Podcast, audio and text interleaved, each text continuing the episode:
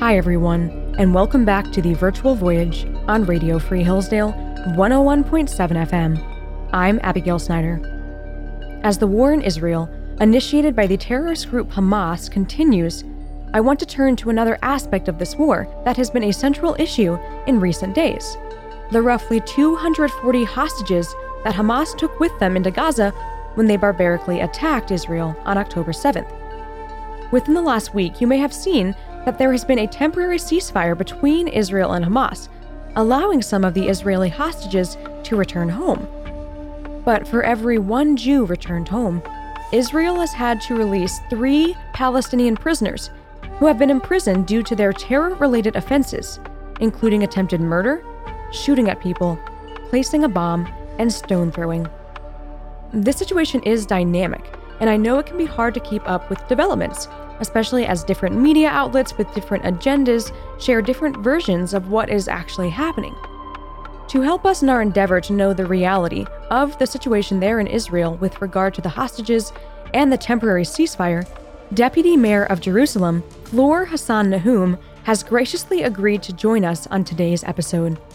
Fleur, thank you for joining us here on the virtual voyage. Thank you so much, Abigail. Thanks for having me. October 7th was a horrific day when Hamas committed atrocities against Israeli citizens after breaking through Israel's border. Would you please summarize who Hamas is, why they started this war, and what their end goal is? Well, Hamas essentially is a terrorist organization made up of the ideology of the Muslim Brotherhood, which is a Islamic fundamentalist ideology which ultimately believes that anybody who isn't a Muslim and even their type of Muslim is an infidel that needs to be killed. And they have this dream that they can basically Islamicize the entire world and uh, make the whole world into a massive caliphate, which is ruled by Sharia law. Sharia law is a very kind of ancient law that essentially gives no rights to women, very few rights to children, a, a very kind of cruel, violent patriarchy. And that really is their end goal. And of course, they don't accept any type of Jews living in this country. They want Judenrein. They want to ethnically cleanse Jews from the territory. And they also, and they have ethnically cleansed Christians from Gaza over the last 20 years. Uh, the population, and, and not just Hamas, I mean, the Palestinian Authority in general. Uh, we take a city like Bethlehem, which is predominantly Christian. Uh, 20 years ago, before uh, the Palestinians ruled Bethlehem, there were 80% Arabs. Today, there's 12% Arabs. And so the ethnically cleansing of religions which aren't Islam is very much part of the ideology of, of uh, Hamas. They uh, brutally, in an election and then coup, took over the Gaza Strip. Israel left the Gaza Strip in 2005. In 2007, they brutally took over. I mean, it was an election, but then they brutally killed all their political opponents. And they've been ruling the Gaza Strip since 2006, 2007. And under them, the unemployment has grown, poverty has grown. If you're a Hamas person, um, you're doing okay. If you're not a Hamas person, you're living in squalor and poverty. So essentially, they just take care of their own people, they abandon everybody else and they've been constantly throwing rockets at a sovereign territory of Israel since 2006, 2007. One of the atrocities committed by Hamas is that they took hostages from Israel with them back into Gaza. These people were just peacefully in their homes or at a music festival going about their lives. Who specifically was taken back into Gaza? How many hostages were taken? And why were they taken? Well, the massacre of October 7th was the most brutal episode we've ever had in Israeli modern history. Um, the, the, the atrocities were, were un, unimaginable. Decapitation of babies, putting babies in ovens, uh, raping women, cutting off their breasts as they were raping them, killing children in front of their parents, killing parents in front of their children. And then on top of that, taking with them 240 innocent civilians, including party goers, and uh, including you know families entire families. The hamas have a very lethal terror subterranean bases which are bigger than the new york subway just to give you some context. And they've hidden a lot of the people there and after israel going on the offense uh, you know which is essentially a war to prevent this from ever happening again it's a defensive war of course they were begging for a ceasefire and were willing to hand over innocent civilians in order to get the ceasefire. And so thankfully, we've managed to get out about 60, 70 people, and we continue. I believe in keeping a ceasefire as long as they're uh, releasing innocent civilians every day. Where have these hostages been held? And what are the conditions they've had to endure? What is the level of care they've received as they've been in Hamas captivity? It's been really brutal. Um, there are stories of kids being made to watch the movies of the atrocities, which, by the way, they filmed themselves. You know, there's a lot of massacre denial going on. And what people don't understand is that most of these savages had GoPros on them and they were recording it themselves. So that the, the evidence uh, is coming from them. I mean, I don't really, I don't really understand what they were hoping to achieve because they, they must have known that Israel was going to react. Uh, they must have known that Israel was going to, you know, uh, try and destroy their infrastructure.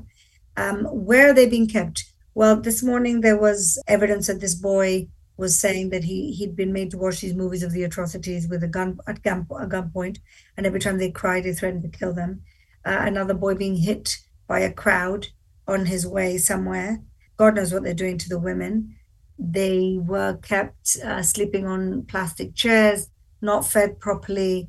The, the elderly people were not giving them medication. One of the elderly women that, that came back, thank God, um, was on the verge of death. Uh, they've managed to stabilize her now because she didn't have her medication. And the Red Cross refused to pass on her medication. It's another story that is less known, how they've been so completely um, useless in this whole thing. Um, you have stories of parents being separated from their children, just awful. And most of all, being kept underground for weeks and weeks. And so um, the little girl Emily Hand that came out a couple of days ago um, d- cannot talk at a normal volume because she's scared because they kept telling her she had to she had to be quiet. So she's completely traumatized and talking in a whisper to her father. She won't talk in on, on in her normal voice. So I mean the stories are just atrocious, terrible, and heartbreaking. Turning now to the ceasefire that just took place as we continue here on the virtual voyage on Radio Free Hillsdale 101.7 FM. Fleur, explain what happened with this ceasefire and how do Israelis generally feel about this hostage exchange, which is far from equivalence since three Palestinians imprisoned for terror related crimes have been released for every one Israeli? Well, it's always the way, you know, we value life uh, in a different way, and they, this is the conditions. Unfortunately, um, this is the way it's always been. I mean, in the past, we've had we've we've released thousand two hundred prisoners for one, and so in that sense, you know, it's got it's gotten better. Um, the worst thing is that people try to make an equivalence between the prisoners that have been held, all of them, all of them charged with attempted murder or convicted of attempted murder, and the innocent civilians, including women, children, men, young people. That's the difference. So there's really no equivalence at all in the exchange. It's not a hostage exchange and it's not a prisoner exchange. On one side, you have innocent hostages, on the other side, you have prisoners who committed attempted murder. And unfortunately, you know, they they value life of their own people much less than than, than we value the lives of their people. And this is where we've gotten to.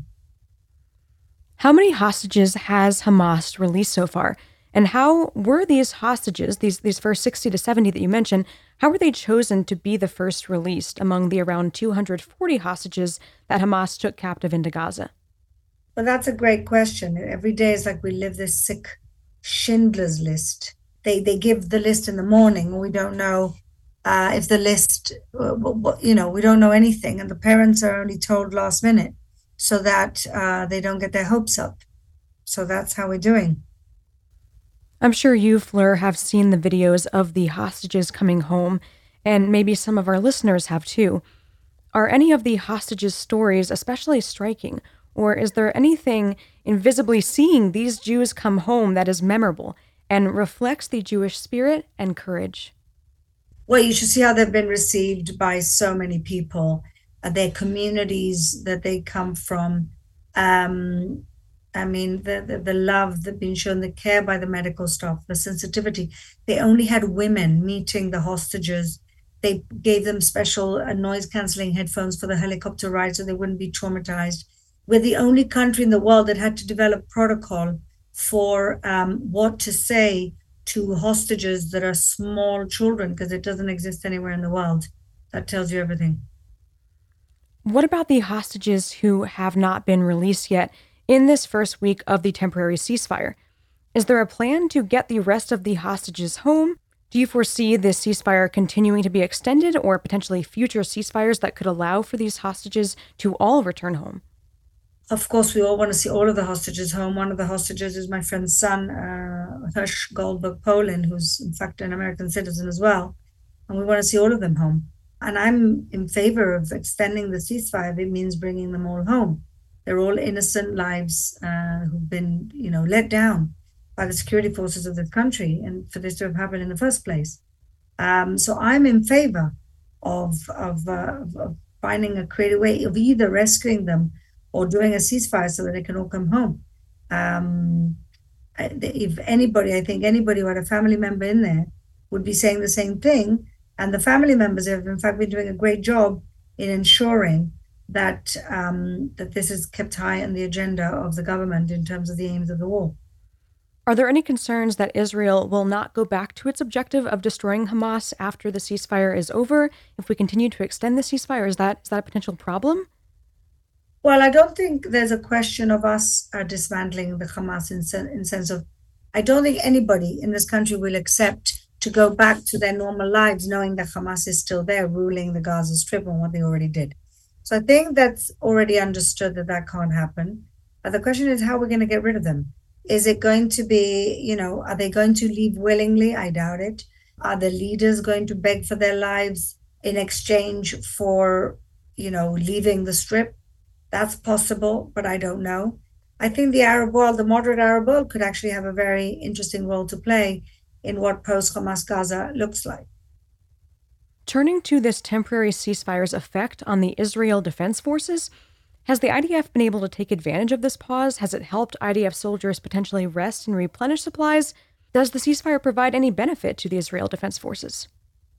Well, that's a good question. Some people say that it does. It allows us to kind of plan the next stage. And other people say that, in fact, it kind of stopped the momentum and puts us in a more difficult position when we have to go and root these terrorists out to the south of Gaza. So I'd like to clarify your position on the temporary ceasefire. Considering what this war will look like after the temporary ceasefire is over, Israel is likely to be criticized, unfairly, I should add, if and when it goes back to its objective of destroying Hamas and dismantling Hamas.